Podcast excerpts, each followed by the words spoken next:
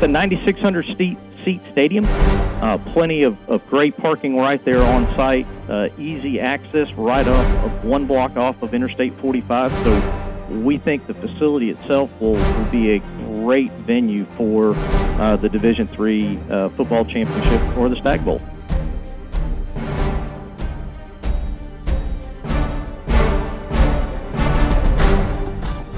You don't tell the pole vaulter uh, that you know, I really don't want you to practice because the more times you practice, the more opportunities you have to get hurt. We want to be more explosive offensively. We want to eliminate explosives. We gave up too many explosives defensively. I mean, those are a couple key pieces of concepts for us. It's now time to go around the nation in Division Three football.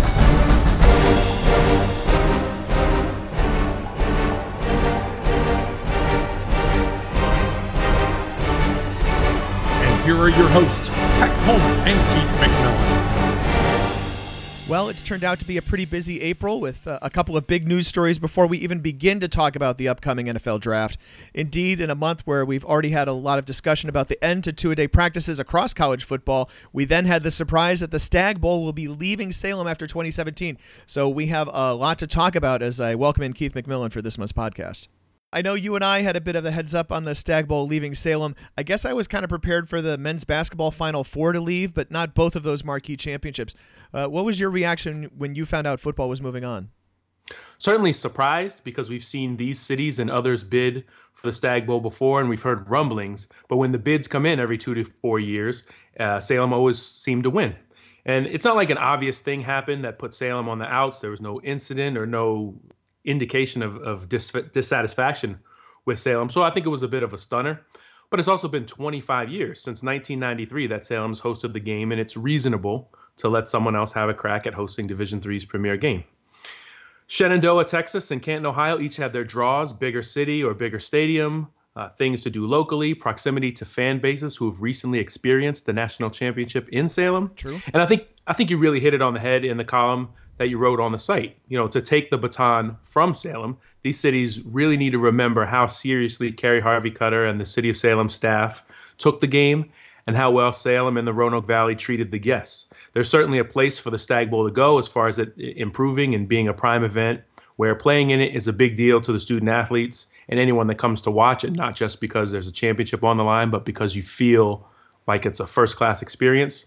I mean, the game can certainly grow so that people who aren't related to one of the schools or players in the game take an interest in it. I think most of the fan base that we see now is, are probably uh, people who went to one of the schools involved or who have some kind of D3 tie. And I, I think there's room for the game to grow in, in that sense. But I think it remains to be seen whether Shenandoah or Canton can even match what Salem did for the game, much less surpass it we're going to talk about Canton more, um, not on this particular podcast. They're not hosting a game until 2020, so there's a little bit of time to catch up with them. And I expect to be in Ohio for opening weekend this season to uh, see that uh, Oshkosh John Carroll rematch. So hoping maybe I will uh, uh, drive an hour or so down the road to uh, go do a little bit of a walk through there. They're in the midst of uh, refurbishing that stadium. It should be pretty fantastic by the time time comes around to actually host it. So looking forward to that. Um, but yeah, about Salem, you know, this is the only site to host the Stagg Bowl in the lifetime of any current Division three player, let alone the, the lifetime of D3Football.com. It's just going to be a uh, it's going to be a different adjustment for uh, if if nothing else. You and I and similar people are going to have to adjust to no longer saying "Road to Salem." Yeah, that was almost almost a, a trademarked phrase. Sort of, it was certainly something amongst us where where we just kind of replaced championship with Salem because every championship, really for every sport, almost was uh, was in Salem. And you know, before our time, uh, the site debuted in 1999, and Salem uh, Mount Union made it to Salem the the first time in '93. So I think there were some natural breaks. I guess is, is the best way to put it. But before our time, the game's been held in Phenix City, Alabama, in Bradenton, Florida, in Kings Island, Ohio for a couple years. So so the Stagg Bowl did move around a little bit previously, and it has been played in, in southern locales previously, where it wasn't close to the participating schools, where uh, the weather may have been a factor in, in choosing the site. But the real important thing is that a city wants to host it, and I think you know we we hear uh, from from Greg Smith that Shenandoah really is interested in being the host of this game, and, and not just for a couple of years. That this is something they want to do um, across sports and, and across Division three. Yeah, so Greg Smith uh, from uh, the city of Shenandoah in Texas is uh, one of the guests on this month's podcast. So he'll talk a little bit about that and uh, you know how they came to be interested in the Stagg Bowl and you know what kind of things they think they might do with it. Although again, even for them, it's still um, 20 months out, so there's a lot of time to uh, talk about that and uh, and change those plans as well. Um, we're also going to talk with Larry Kindbom, the head coach of uh, Washington University in St. Louis, and we'll talk with Kevin Bullis of UW Whitewater throughout the course of this podcast. One of the other things, of course, coming up in April, we've already briefly mentioned, we touched on it in previous podcasts. Keith is the upcoming NFL draft, or more, more, more importantly, for Division Three prospects, the uh, the free agent signing period. Now, Keith, I haven't heard a whole lot of names batted around this year. Um, you know, one draft list that I usually consult that's fairly comprehensive. Had only one D3 player on the list out of I think it might have been 800 players or so. And I haven't heard a ton of a buzz about uh, too many guys. So I'm kind of wondering if we're just going to have a lighter year for rookie free agent signings this year. Well, sure. There there are a list of uh, of guys who whose names I guess have, have been floated between um, between you and I, and, and, sometimes we hear a little bit of buzz. We get asked the question a lot on Twitter, and, and I'll be honest, I'm, I'm right there with you. There's certainly no shoe in draft prospect, yeah. a guy who's actually going to get picked on day two or day three. You know, we may not have any players picked this year. Um, but but you mentioned uh, previously uh, Greenville safety Nicholas Morrow, uh, a couple of guys from from Wisconsin Whitewater, Vince Mason, Brandon Tamsett, Brent Campbell. Uh, B.J. Mitchell, the Mount Union running back, has gotten a little attention, but he's uh, he's small even for the D3 level. So we'll see if uh, if somebody's willing to take a shot on him as a you know maybe a kick returner or a slot guy or or a change of pace back. I, I think it's always tough to predict as much analysis and time goes into analyzing draft prospects almost all of it goes into guys from the the major conferences or guys who get on the radar early enough to where they're invited to the combine. Mm-hmm. And then and then there's a pool of players who all have I don't want to say like an equal shot at at having a future, but there's just a pool of players who could play pro football, whether it's NFL or in a different league. They just need a shot. They need either one team to take a chance on them. And, and, and for a lot of those cases, and this is where actually being an undrafted free agent works to benefit a lot of uh, Division three players is is a lot of times it's about finding a fit, finding a, a first of all some uh, a team that likes what you potentially bring to the table, but also a team that's willing to take the time to develop you, and uh, and being able to choose where you go rather than being chosen once you get down to to those day three picks is actually tends to be a, a benefit for D3 players. And and every year somebody surprises us, you know, whether it's someone who was completely on the radar, like Wesley's Joe Callahan, who, um, as we, as you know from listening to future podcasts listeners, um, you know that that he's he bounced around to a couple of different teams uh, uh, last season, but but still uh, throwing the ball professionally. And then there, there are players sometimes that, that come out of the blue that we you know we knew as Division three All American types, but we had no real read on on what their pro prospects were, and, and sometimes they catch on. Stay with us over the the draft weekend, especially as the draft gets from Thursday and Friday into Saturday. A lot of that buzz happens for for D three players um, Saturday evening and, and, Sunday, all the way mm, probably by Monday. Almost everybody uh, from from D three who's going to sign as an undrafted free agent signs, and then there'll be a wave of rookie camps for a lot of teams where guys will get will will get brought in on a tryout basis. And in that case, you know, their their chances are pretty slim, but at least they're in a in a pro camp. So, you know, they, a team may bring in several dozen players uh, just as bodies for this tryout camp uh, for for rookie camp, along with their uh, you know eight to ten draft picks and their priority free agent signings. Yeah. But every now and again, a couple of those guys will uh, will hang around through the tryout camp, make it onto the 90 man roster, and then from the 90 man roster, you have all summer to uh, to try to impress to get get through training camp and, and make it to the 53 during the season. Uh, the one guy that uh, Keith mentioned earlier, Nicholas Morrow. if you want to know more about him and you were a kickoff subscriber from last year. I did a Q&A with him last August uh, tell us a little bit about his background and, and how he got to Greenville. He's a, a, kid who's very talented, and Greenville is uh, this last year was uh, a, a middle of the road team or maybe a slightly above average team in a conference that is traditionally one of the bottom five conferences in Division Three. So for him, if he were coming out of Greenville or coming out of the UMAC to make the NFL, that would be a, pretty interesting story, and we will continue to track that one.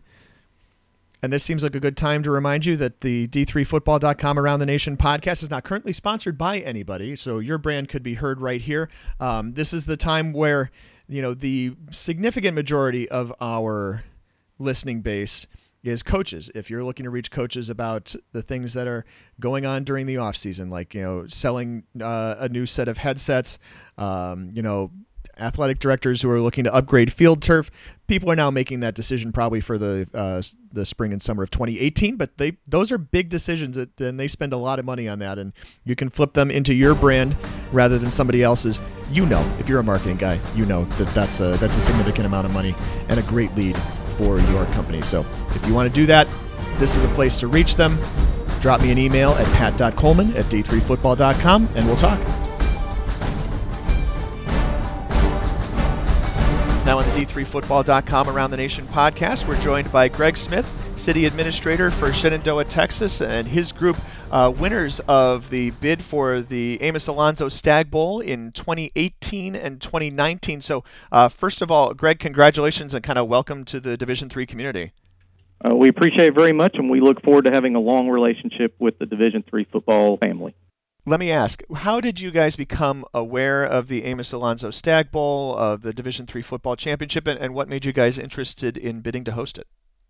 Well it's a long history. I'm actually uh, previously an athletic trainer and have been following college athletics since i actually participated in the 1989 division one aa football championship in uh, at southern uh, southern georgia. So i've been around uh, football my whole career in life. And uh, the city has some great athletic facilities. We are a, a interested in the athletic and D3 specifically. And so we put a bid in for uh, the Stagg Bowl, actually, uh, the last round that the NCAA went out for the bid championships. It was, what did you learn from the bidding process the last time around that uh, helped you put something together for this one? Really, our, our the the difference between the first bid and the second bid is our relationship that we've learned from with the Division Three athletics. We actually have hosted uh, the Division Three swimming and diving championship, right. 13, 15, again this year in 17. So uh-huh. uh, we've developed a partnership and a rapport with the Division Three uh, championships and wanted to continue that with other sports. Yeah, it, it seemed like uh, you know I, I, talked to some people who have been to the swimming championships uh, down in Texas uh, a couple times. Uh, it did seem like you guys were very focused on trying to get football. So was uh, bidding on swimming or showing the uh, the NCAA leadership that you could run a, a, fairly complicated event, a swimming and diving uh, national championship, something that you kind of worked on as a strategy to work up to football. Well, it wasn't a strategy working up to football. It was a strategy building the relationship with the NCAA and the Division Three championships. Those are the championships we want to go after. We're not really interested in Division Two or Division One. We want to, we as a city want to stay focused with the Division Three and give the best experience we can to the student athletes and our visitors. We definitely want to talk about student athlete experience because that's something that uh, Salem, Virginia was very good at. Uh, you guys are obviously replacing a, a, a very popular uh, group in the folks at the city of Salem. But I also want to talk about facilities because uh, the NCAA cited facilities as a reason why uh, a couple of those championships moved. So tell us a little bit about the stadium and that sort of thing. Yeah, Woodforest Bank Stadium uh, is about a 10 year old facility, and they are going through, just went through some uh, renovations uh, this year. They put down a new playing surface. So, first year we have the playing surface will only be three years old um, as well as they are considering and working through uh, changing out all of the scoreboards and the, the video replay boards to make them a more enhanced environment. So it's a 9,600 seat, seat stadium. Uh, plenty of, of great parking right there on site, uh, easy access right off of one block off of Interstate 45. So we think the facility itself will, will be a great venue for uh, the Division Three uh, football championship or the Stagg Bowl. Uh, you said big parking lot. I immediately thought about tailgating because there's a, a big uh, tailgating uh, tradition, especially at the uh, at the at the Stagg Bowl. What do you envision for uh, what might be done for uh, pre-gaming in the parking lot? Yeah, we will make some pre-game activities available. There's no doubt we want to in, engage the fan base for the Stagg Bowl, both local and the visitors coming in. So final plans haven't been laid out, but we will certainly have activities for uh, the fans uh, when they get here. Sure. You obviously, you guys are uh, in the northern suburbs of Houston, Texas. Uh, if you look back at you know the teams that have made the Stagg Bowl over the course of the last 15 years, uh, seemingly 95% of the time it's been Mount Union from uh, you know eastern central Ohio, uh, Wisconsin Whitewater from southeastern uh, Wisconsin, you know, and not a lot of teams in your area that have uh, that have made the trip. So in that situation where you might have two teams coming from pretty far afield to uh, to to play in this event, how do you think you might be able to engage the local fan base and still fill that 9,600 seats? Well, I mean, Texas is known for its football and and Shenandoah in the North Houston uh, is right there. Uh, Mary Hardin Baylor, uh, right down the road from us, is the defending national champion. Uh, we think we will continue to try to attract that fan base. Uh, there are other Division three schools in the greater Texas area, so we want to engage those. But football is king in Texas. Uh, we feel there will be a lot of great college uh, potential student athletes uh, that will come. Uh, Katy is a suburb of Houston's played in the state championship multiple times. Our local team, the Woodlands High School, which actually plays in this stadium, played in the in the state championship game this year. Uh, so we do have a great football following. Football is is a great sport in the state of Texas, and we're going to build off of that uh, and show anybody that may come in from other regions uh, that we know how to do football in Texas you guys have uh, obviously more than a year before the the game takes place, the first of your two games. What are some of the things that are kind of generally on your planning timeline between now and then? Well, we will uh, be working with the committee uh, and starting to uh, set up visits with the committee to make sure we have everything in place. We will start putting together our final plan of what we want to do for fan engagement, as well as I plan on at least with one other staff member going to uh, Salem uh, in December and see how they do it. Learn what they do right. Uh, get the firsthand knowledge and the experience from Salem because they have been a great host for this championship for 25 years. And we want to learn from what they've done right and also take ideas from them of how we can improve it. So the engagement of what's going to happen has already started. I've already been in contact with the University of Mary Hardin Baylor this week by phone and we are starting to have meetings as early as this fall, which will be a full 14 months before the championship comes. And, and let me ask, as a as a fan, if I'm coming into the game, what are the other things that uh, you think I might be interested in doing in the area other than uh, the stuff around the football event?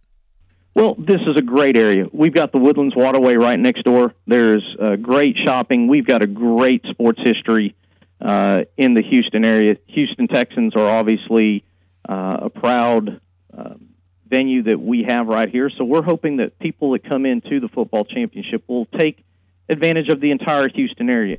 Yes, we're a suburb of Houston, but you're coming into Houston. We want people to experience where the Super Bowl has been, uh, where NASA is hosting the swimming and diving championship. We've actually had people come into the swimming and diving championship and then go to Galveston, Texas, and take a cruise out of the port of Galveston. So while Shenandoah is a northern suburb of Houston, we want this to be an entire regional approach to the game, and we hope people take advantage of the arts, the history, the sports, uh, everything dealing with the greater Houston area. Yeah, traditionally, this event and a lot of the the marquee, I guess, Division three championships have been held in smaller cities where you know they can make a significant amount of noise in, in terms of presence in the local media and you know just being in people's consciousness. Houston obviously is a major market, a top five media market. Do you expect to be able to you know, draw and make some noise in the in this area? Absolutely. I think uh, anytime you bring the NCAA championships to your area, that's noise in itself. NCA has one of the most recognizable logos and his brands in America. So, keying off of that, I think we will get the media coverage and be able to make a loud splash or a lot of noise uh, for the Division Three uh, championships, as well as the the two teams that are fortunate enough to make it to the game. We want to also promote their institutions. Part of what Shenandoah wants to do is also incorporate the education piece of the universities that are Division Three athletes and get the local student at students involved with those universities at this event. Keith, I'm definitely looking forward to seeing what this championship could turn into, but at the same time, I have some doubts about just whether the general Texas football fan cares at all about Division Three athletics. Uh, I've seen it previously, multiple cities in Texas where I've been at a high school game that draws great crowds on Friday night, and a D3 game in the same town the following day is lucky to draw 20% of that. I could see the newness of the event in Texas could overcome that for a couple years, but I don't know if Texas loves football is a model that sustains the championship. I, I mean, how many times, Keith, have we talked with coaches about the Division three brand in Texas and in the South, and it just not being something that's on anybody's radar? a lot, I guess. But that's this is part of now what Shenandoah's job is, not just to get the Stagg Bowl and to put on a great event, but also to get the word out and, and to market it. And um, you know, perhaps having the the Houston regional tourism apparatus. I don't know exactly who's working for them, and um, the but apparatus. you know, maybe, maybe maybe that's the type of thing that that could put it on some other fans' radars but I still think uh, a, a, lot of our uh, our fans are, have some kind of connection to D3, so that's a big bridge to uh, to to get fans to to cross to take some kind of chance on this game where they don't know the players that well, they don't know them intimately, and uh, and they may not know the schools all that well either. You know, there's sort of a, a, an education gap where we, where we do our part to educate fans, but everyone who comes to us is interested in D3 for the most part for one reason or another.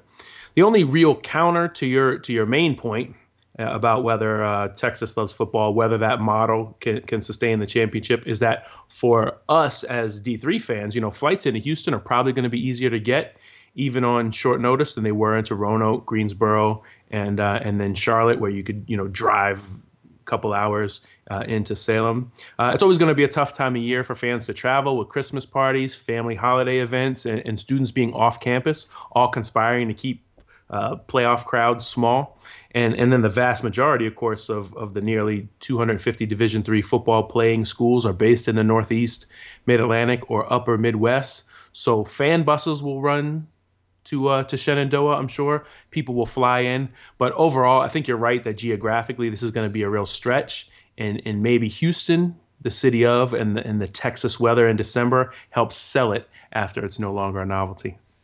Yeah, uh, you know, if, you're a Mount Union fan thinking about traveling, and honestly, can't we just basically pencil them in for the next three Stagg Bowls after uh, what they did with a very young team this season?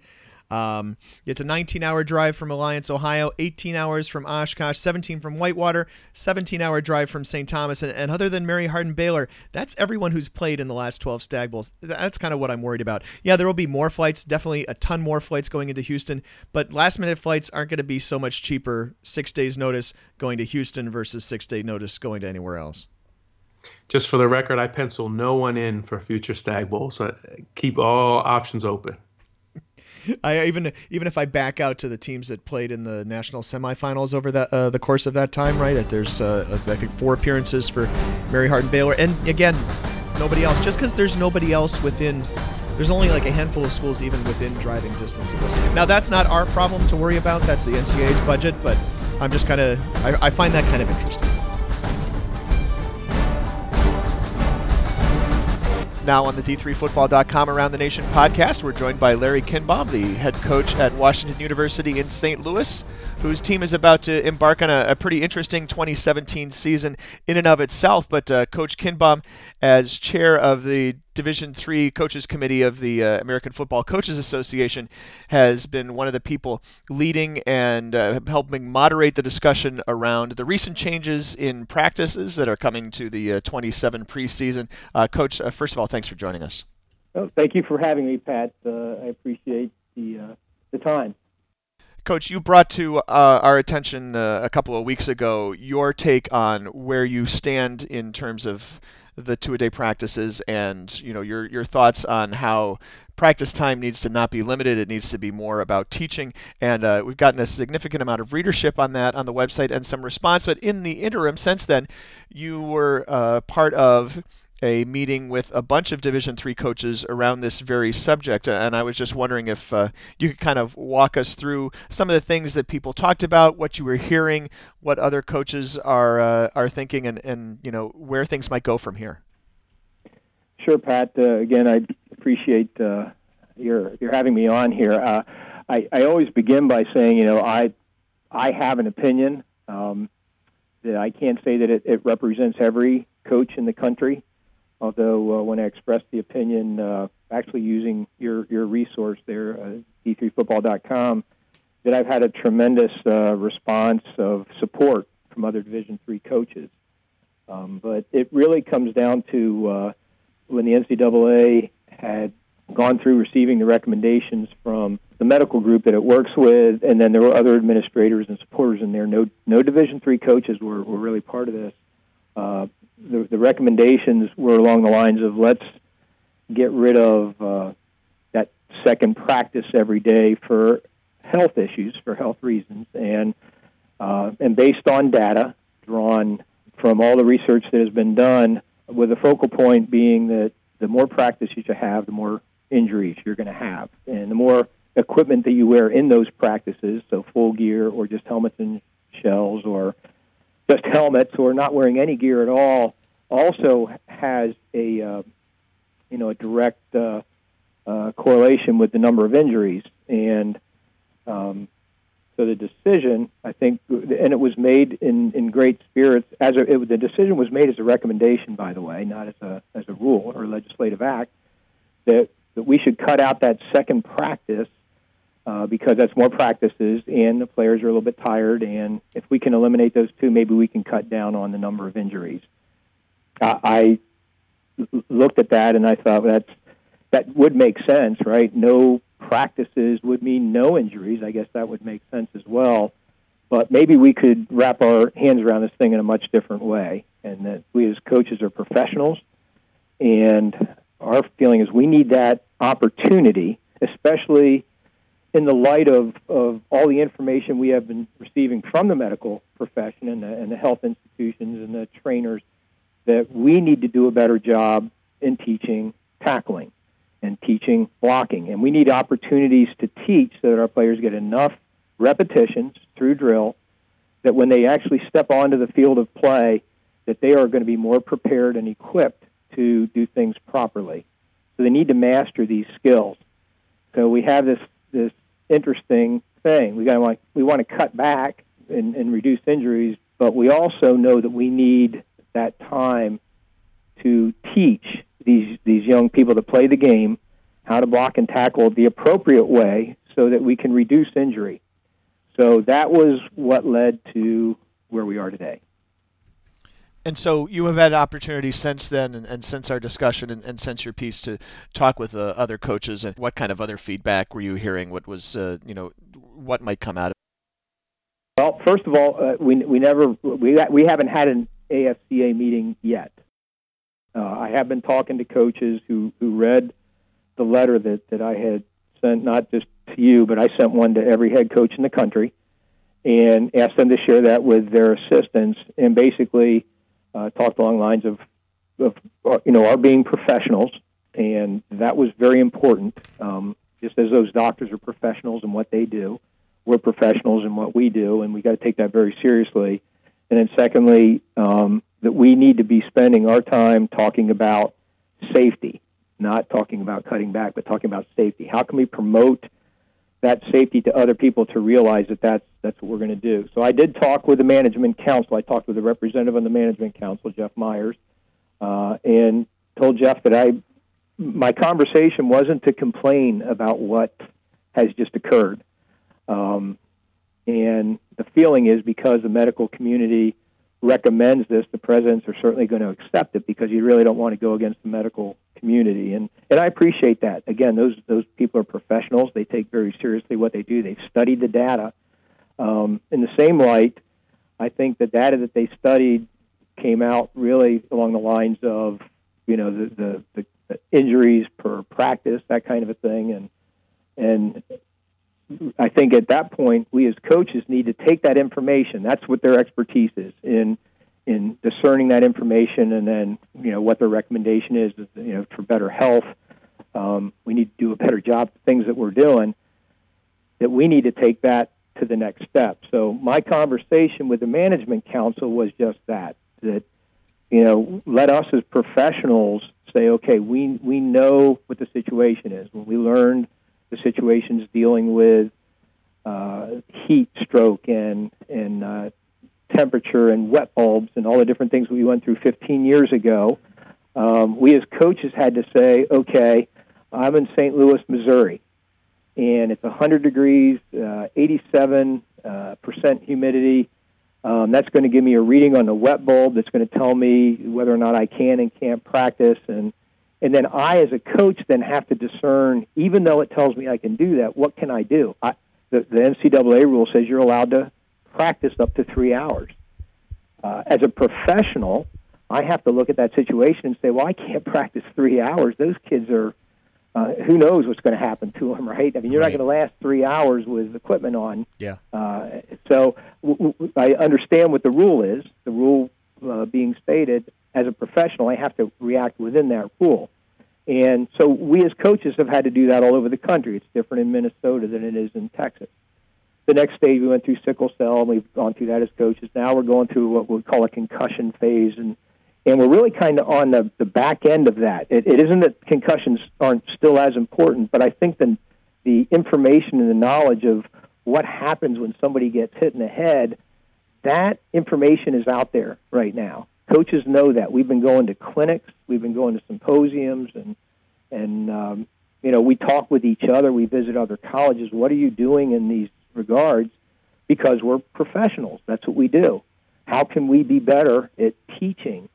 And my conversation with the management council is let us make some of these decisions. What we're doing is we're cutting back practices, and we're, what we're really doing is cutting back opportunities to be able to teach our kids how to tackle. And there's a point where do you have enough of those opportunities? That, that was the way that conversation went. What can we do from here? Again, I don't want to complain about our having or not having those abilities right now. That's not the important thing. The important thing is you're passing these things. What can we be doing right now that are going to make us better in what we do? And in the process, through the through the professionalism and the knowledge that we have as experienced coaches, to be able to, to say, no, we might need more practices than what you're giving us mm-hmm. with pads on, yeah. to be able to teach what you're so afraid of, uh, you know, your standpoint having the injuries, but we need to teach safety to reduce those injuries. One of the things that has come to the table a couple times in the last couple years at Division three level at the NCAA convention and has has failed each time is uh, an initiative or legislation to get helmets and pads at spring practice. Does it seem like this might be an opportunity for schools to have some of those practice opportunities restored and yet not have to bring in kids early for uh, for preseason camp and incur a large expense? I, I think that that there there certainly is and and because of, again we're, we're professionals, I think we have to look at helmets and shoulder pads in the spring much differently than I, I believe uh, is the appearance on the outside. Some people really believe that we're asking that so we can line up and go uh, 11 on 11 in scrimmage, and then that's going to create more injuries. And, yeah. and I certainly understand that, but mm-hmm. but that's not why we need that time. We need that time in the spring in a confined quarters to be able to have one man with another man and going through the tackling process and where it's under control, where we're showing people not only how to hit, but also how to be hit. That's part of the game of football. And that's part of our job as, as coaches to be able to get that taught and, and again in, in a confined way so that when they do get into that scrimmage situation, when there are more than just two people there. Now there's 22 people out there that they have some reflex to be able to come back to between muscle memory and just the mastering of a technique of how to tackle somebody without using your head. So I, it's easy on the outside to look at tackling and say, "Don't use your head." That's a technique. That's a, that's some that's a skill that you have to get through thousands and thousands and thousands of repetitions in a confined way, so that you can do it successfully. And and the comparison that I made, Pat, was to the pole vaulter. You don't tell the pole vaulter uh, that you know I really don't want you to practice because the more times you practice, the more opportunities you have to get hurt. Right. You take them through all the different parts of a progression of how do you get to the point where you can go over a, a bar that's 12 feet high and be able to successfully land on a pit, and you do that through the mastery of techniques. Now, I, I coached with a guy named Woody Hayes years and years ago, and Woody would say in the meeting every day, it takes 10,000 repetitions for somebody to master a technique. And he would relate that to uh, musicians, for a piano player, you know, the, the practice, the number of times you have to do something. And it was based on uh, what people felt were facts through their research uh, in different areas, shooting free throws, doing all different kinds of things, things outside of sports. And Woody would always say it takes 10,000 repetitions. Do not ever do anything on a football field that you're not willing to spend 10,000 repetitions on. Well, I don't know if the number's right, but I know that the concept has always stayed with me. And I want someone to do something which I think is somewhat unnatural, right? I think as, to learn to teach somebody how to tackle, I'm sorry, to, to actually tackle in and of itself isn't a natural thing. You have to teach that person how to go about that. So to me, spring football becomes, I think, a much different conversation if if we as coaches also look at it differently. We're not looking at spring football to be able to line 11 and 11 people up. So right now we have rules, for example, that we don't have more than than uh, two shields being used at the same time in a drill, so that that we don't get into 11 on 11 hitting situations with basically football with uh, with people holding these shields out in front of them. We can find that, and I think there's a way that we can come to some agreement that in the spring that we could use a helmet and, and shoulder pads and teach tackling and to teach blocking in a confined manner where where our players can be mentored in those skill developing techniques. You'll note we didn't talk with Larry Kindbom about actual WashU football at all, and that was kind of by design. Uh, neither of us wanted to detract from the time available to talk about practice time, so we'll catch up about the Bears' interesting season coming up this year at a later date. And I know, uh, Keith, you and I have talked about practice time in a previous podcast as well, but I'm interested in your take on his take between what he said here and what he wrote on the website a couple weeks ago. I don't think there's a whole lot to add to what he said. I thought he was very articulate and, and, made what's a pretty clear, although conceptual point that cutting back practices takes away opportunities to get injured, but it also takes away teaching opportunities to teach players to play the game more safely. I thought his uh, his most effective points were trying to get everyone to focus on this as a safety issue and not go around complaining about a loss of practice time. That basically, you know, if if you sell this correctly that practice time may come back in one form or another. You talked about the spring. Uh, you may be able to recoup some of that practice time and be able to use it because you're a professional football coach whose job is to teach players to play the game correctly.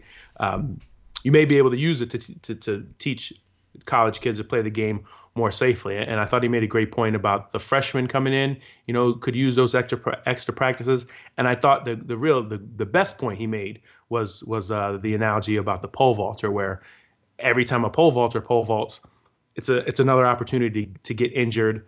But you you would never look at one of them and say the more practice they have, the worse off they are. I told right. this to Coach Kindbom, and I've said it to a couple of other coaches uh, in one-on-one conversations. But I'll say this to the Division three community at, at, large: We at D3Football.com stand ready to help uh, if any of this uh, to help facilitate this conversation if necessary.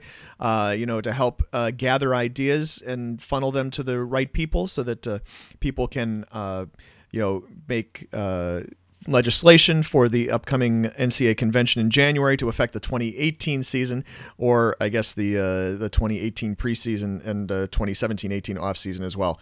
Um, you know, we we have contact information for lots of people. We know how to put surveys together, stuff like that. We're definitely interested in participating in this conversation. You know, and just as an aside, um, this is really a moment for all the old guys who played football back when there were two a days, sometimes three a days. Used to have a, a, hitting practice in the morning, maybe like a special team session in the afternoon, and then another hitting practice like right around when the sun went down. You never want to have that hard practice when the sun is, is at the peak. But for the old guys, man, you re- really can can can now you have something to, to, sink your teeth into when you say these kids are soft today. They are, you know, they, they didn't play like they used to play in my day. We used to have two a days. We used to have two a days and then three a days and then two a days. You know, there's there's uh, this whole moment.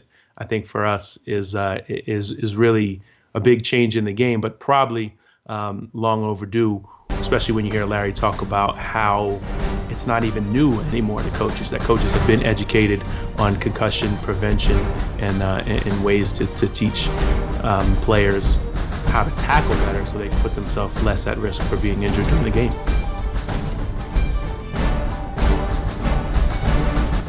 Now on the D3Football.com Around the Nation podcast, we're joined by Kevin Bullis, the head coach of UW Whitewater. Uh, his team coming off a season in which well, I'm not going to characterize the season. I'm just going to go ahead and ask uh, Coach directly. Coach, if you had uh, you know one or two words to characterize the 2016 football season for you guys, how would you characterize it? Boy, you're making it tough on me, Pat. Two words. Um, I would say um, pleased but not satisfied. So I gave you three. And I, I, now you, I'm giving you uh, plenty of time to go ahead and expand on that. To tell us how you were pleased but not satisfied. Well, I mean, we were pleased with the, the development of a team. I mean, you're always looking at from week to week, day to day improvements in in execution, in technique, in play, and how we do things and function as a program.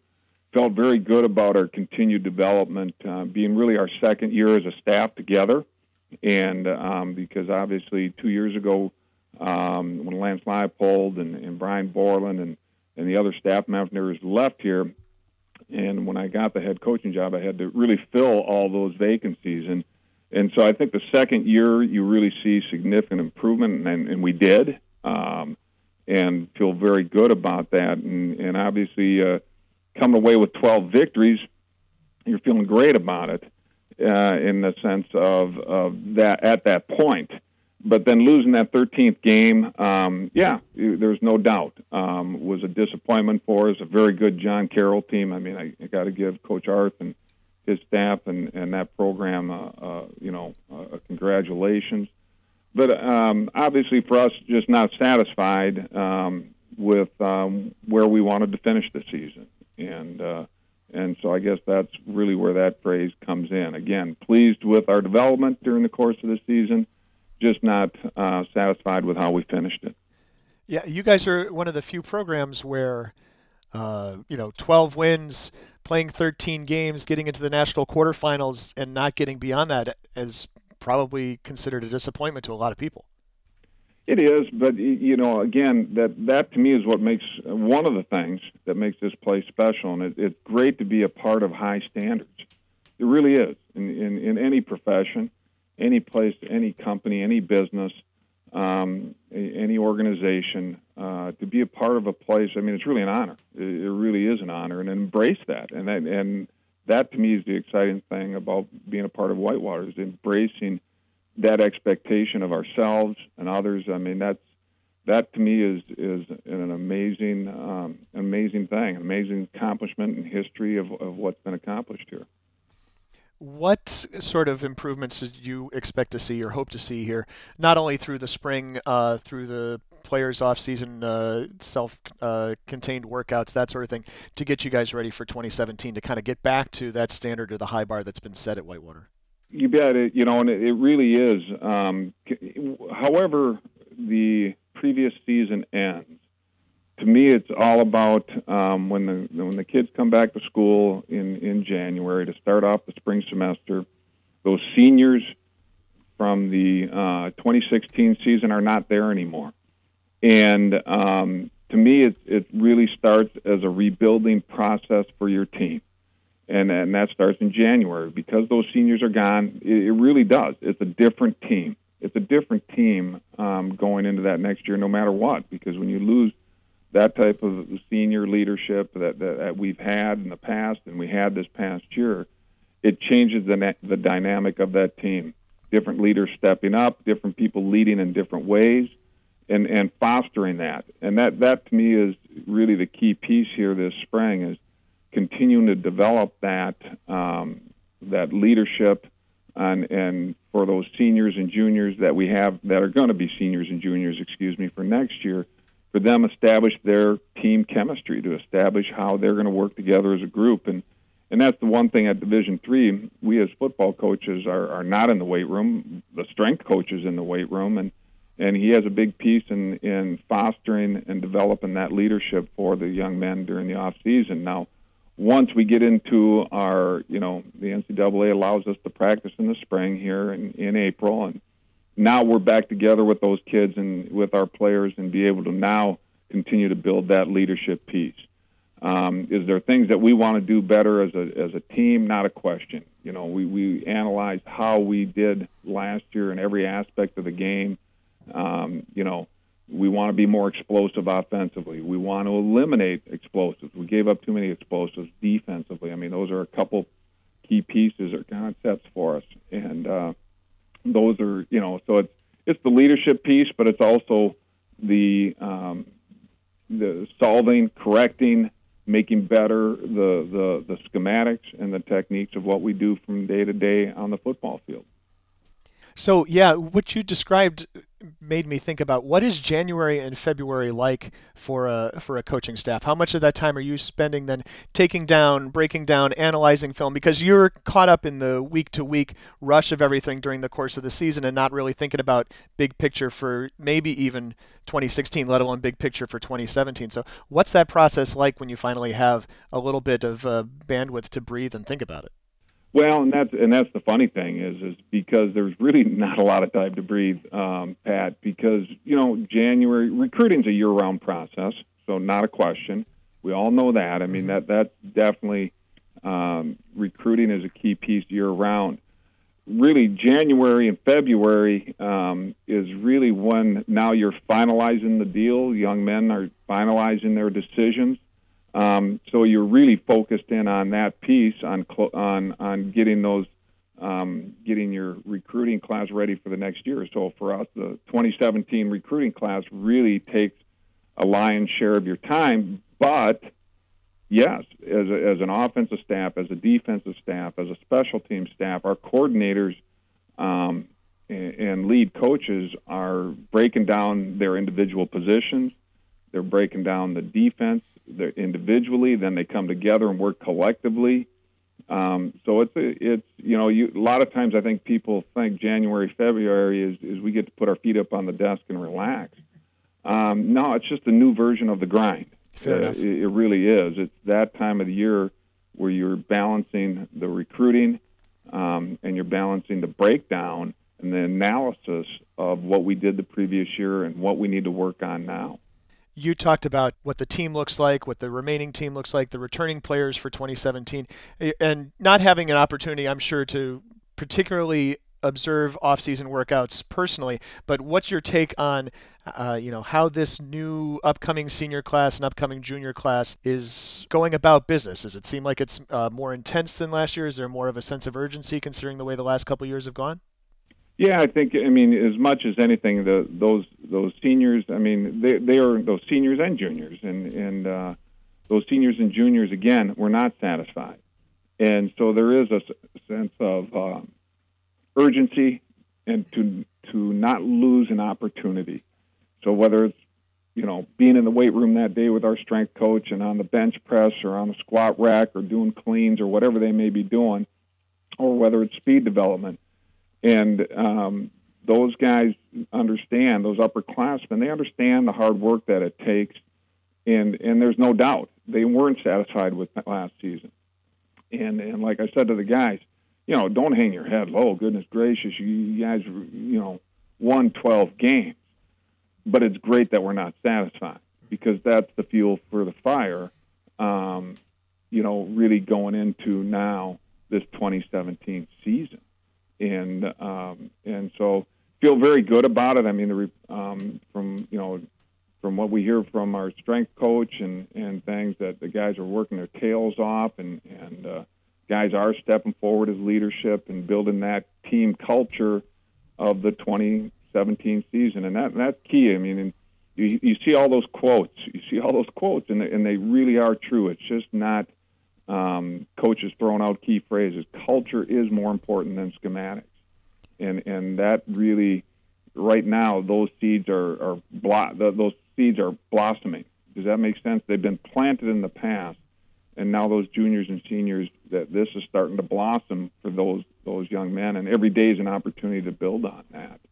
And we feel very good about where we're at. Um, you know, um, this time of the year coming into our spring practices a little more granular, a little more nitty gritty about this season. One of the things that's uh, always been a challenge for Whitewater ever since you know starting this run of uh, Stagg Bowl and deep playoff runs is just filling a schedule, filling uh, three non-conference games.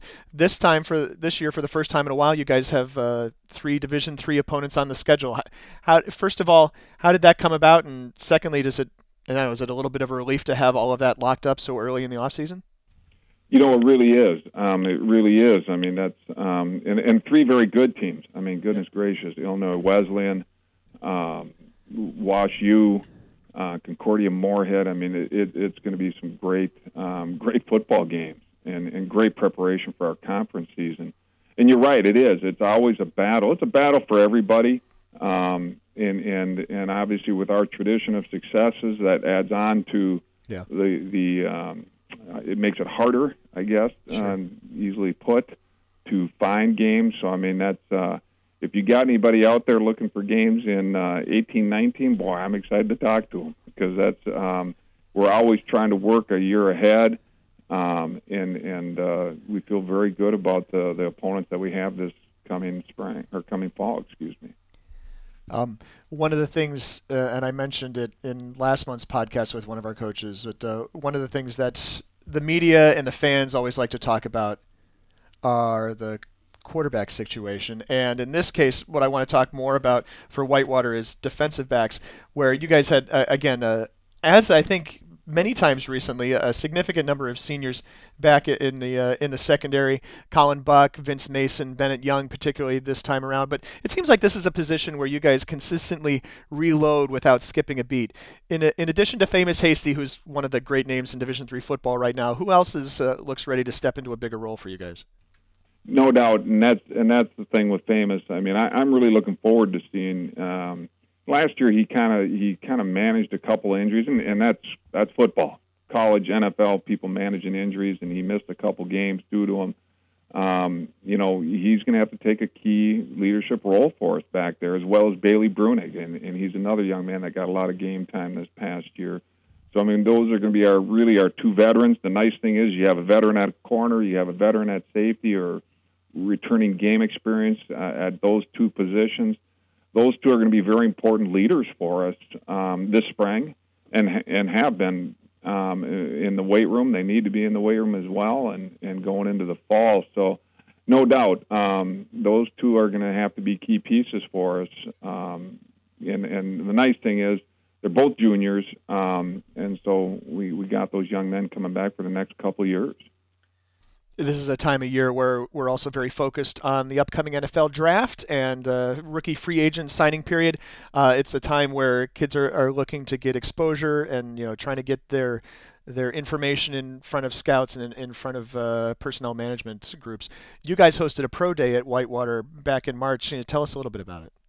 Yeah, you know, a couple years ago, Pat, um, we had some of our players uh, that were seniors, obviously that had completed their uh, four years of playing for us, and and they'd asked about getting into some of the combines and those types of things. And it's really an invite thing, you know, those combines that people see on TV.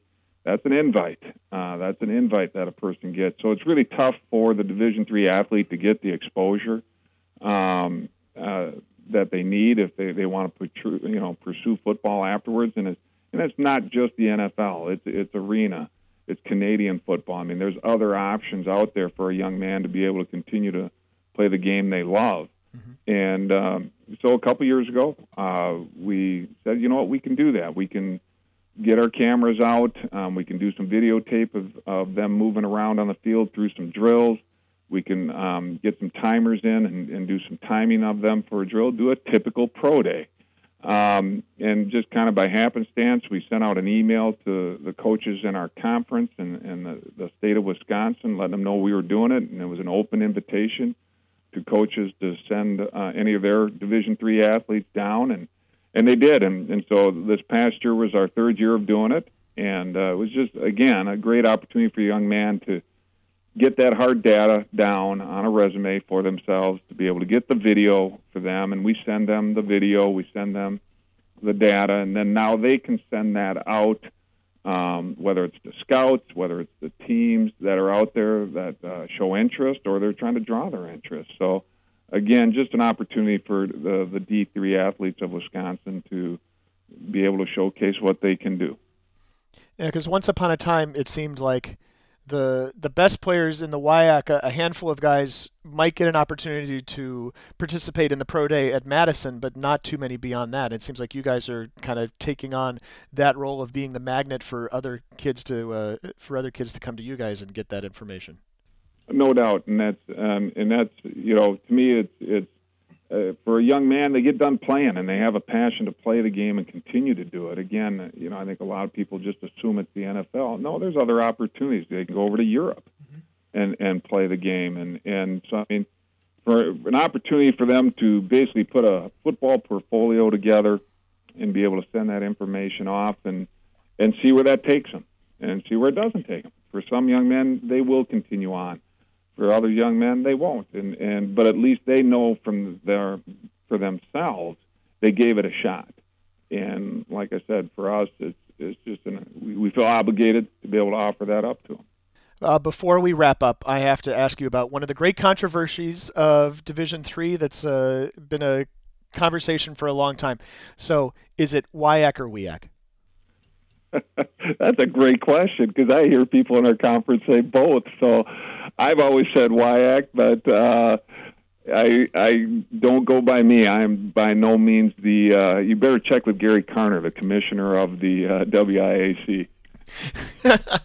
and saying WIAC is the perfect workaround for all of those things. Yes, exactly. You, you notice how I got myself out of that. Well done. Keith, this is an interview held back from last month, so we didn't talk about Salem at all. But then again, I'll repeat something I've said previously that uh, Whitewater is in danger of not even being in the Stagg Bowl conversation anymore. Uh, pleased but not satisfied was how Coach Bullis put it at the beginning of the conversation, and I- I'm guessing a lot of Whitewater fans weren't even pleased. A lot of Whitewater fans weren't pleased when Lance Leipold got the job before Kevin Bullis, and that worked out better than anyone could have reasonably expected. And for Coach Bullis, I think following in those footsteps is about as tough as it gets. After nine Stagg Bowls and six championships in 10 seasons, including the first two appearances under Bob Berezowitz, he's at one of the two places in the country where consecutive deep playoff runs is just not good enough. And there are certainly a lot of benefits to being at a place with such a tradition of recent success. Uh, Coach Bullis has been at Wisconsin River Falls, so he knows what it feels like to be on the other side too. But I think two things. One, that each time a, a Whitewater or a Mount Union loses in the postseason, it reminds us how hard it is to get through a five week playoff. You know, and, and that nothing is really preordained. I, th- I think you can maybe add St. Thomas to that group now. Um, and then also those championship trophies and those Stagg Bowl appearances, they never vanish. So each recruit who comes through Perkins Stadium or who visits Alliance, Ohio, they see that. And for some, that is going to be a huge part of the appeal. I, I remember uh, when I was a senior in, in high school, my team was two and seven our senior year, and I could I just I knew I wanted to go somewhere with a winning tradition because I was tired of it. So I think there will always be an opportunity to recruit good classes for uh, for Whitewater and Mount Union as long as those championships are on display in the football buildings uh, and there'll always be an opportunity to get back to the Stagg Bowl. And, and let's not forget that that uh, rival Wisconsin Oshkosh was three points short of winning this past season's Stagg Bowl. Whitewater beat the Titans by three earlier in the season, so they're still right at that level where they're a Stagg Bowl competitor. Keith not penciling Mount Union in for any Stagg Bowls, not erasing Whitewater out of any Stagg Bowls either. I see. I think I'm notoriously the one who believes in like eight to ten teams every playoffs, even even the years when it's clearly like a, a Mount Union and Whitewater year. In hindsight, I always fall for like the semifinalists. I'm like that team, man, uh, on the right day, you never know. I, I, think if if you look back uh, over the history of picks, especially like in the quarterfinal and semifinal round, I'm definitely a sucker for for uh, for new teams, and and turns out uh, that's not really the way to go question uh, from a reader on Twitter. uh, at, Chad Jacoboski 22. It tying into something we talked about a little bit, but we can uh, go into a little bit more depth here just for a couple of minutes, which is why doesn't D3 get to have spring practice like D1 and D2 teams? And, of course, you know, the uh, initial part of it is that, you know, the NCAA rules are actually made by NCAA Division three members. So Division three members have voted twice uh, back at the uh, 2016 convention and at the uh, is it 2015 convention or is it 20? Anyway, twice in the last three years have voted down uh, the opportunity to have padded practices uh, for Division three, and you know, but it does seem like maybe there's an opportunity to reopen that conversation, like we were talking about a little bit ago. Well, first of all, if you're really interested in this topic, let the podcast play through and let last month's podcast start because yep. we, we really we really went into depth um, into into this topic last month. But um, you know, there, there's a couple of ways to look at it. One is spring practice. There was a time when there was no spring practice in D3. You just had workouts, quote unquote. I know you can't see my fingers, but I'm doing that thing. workouts.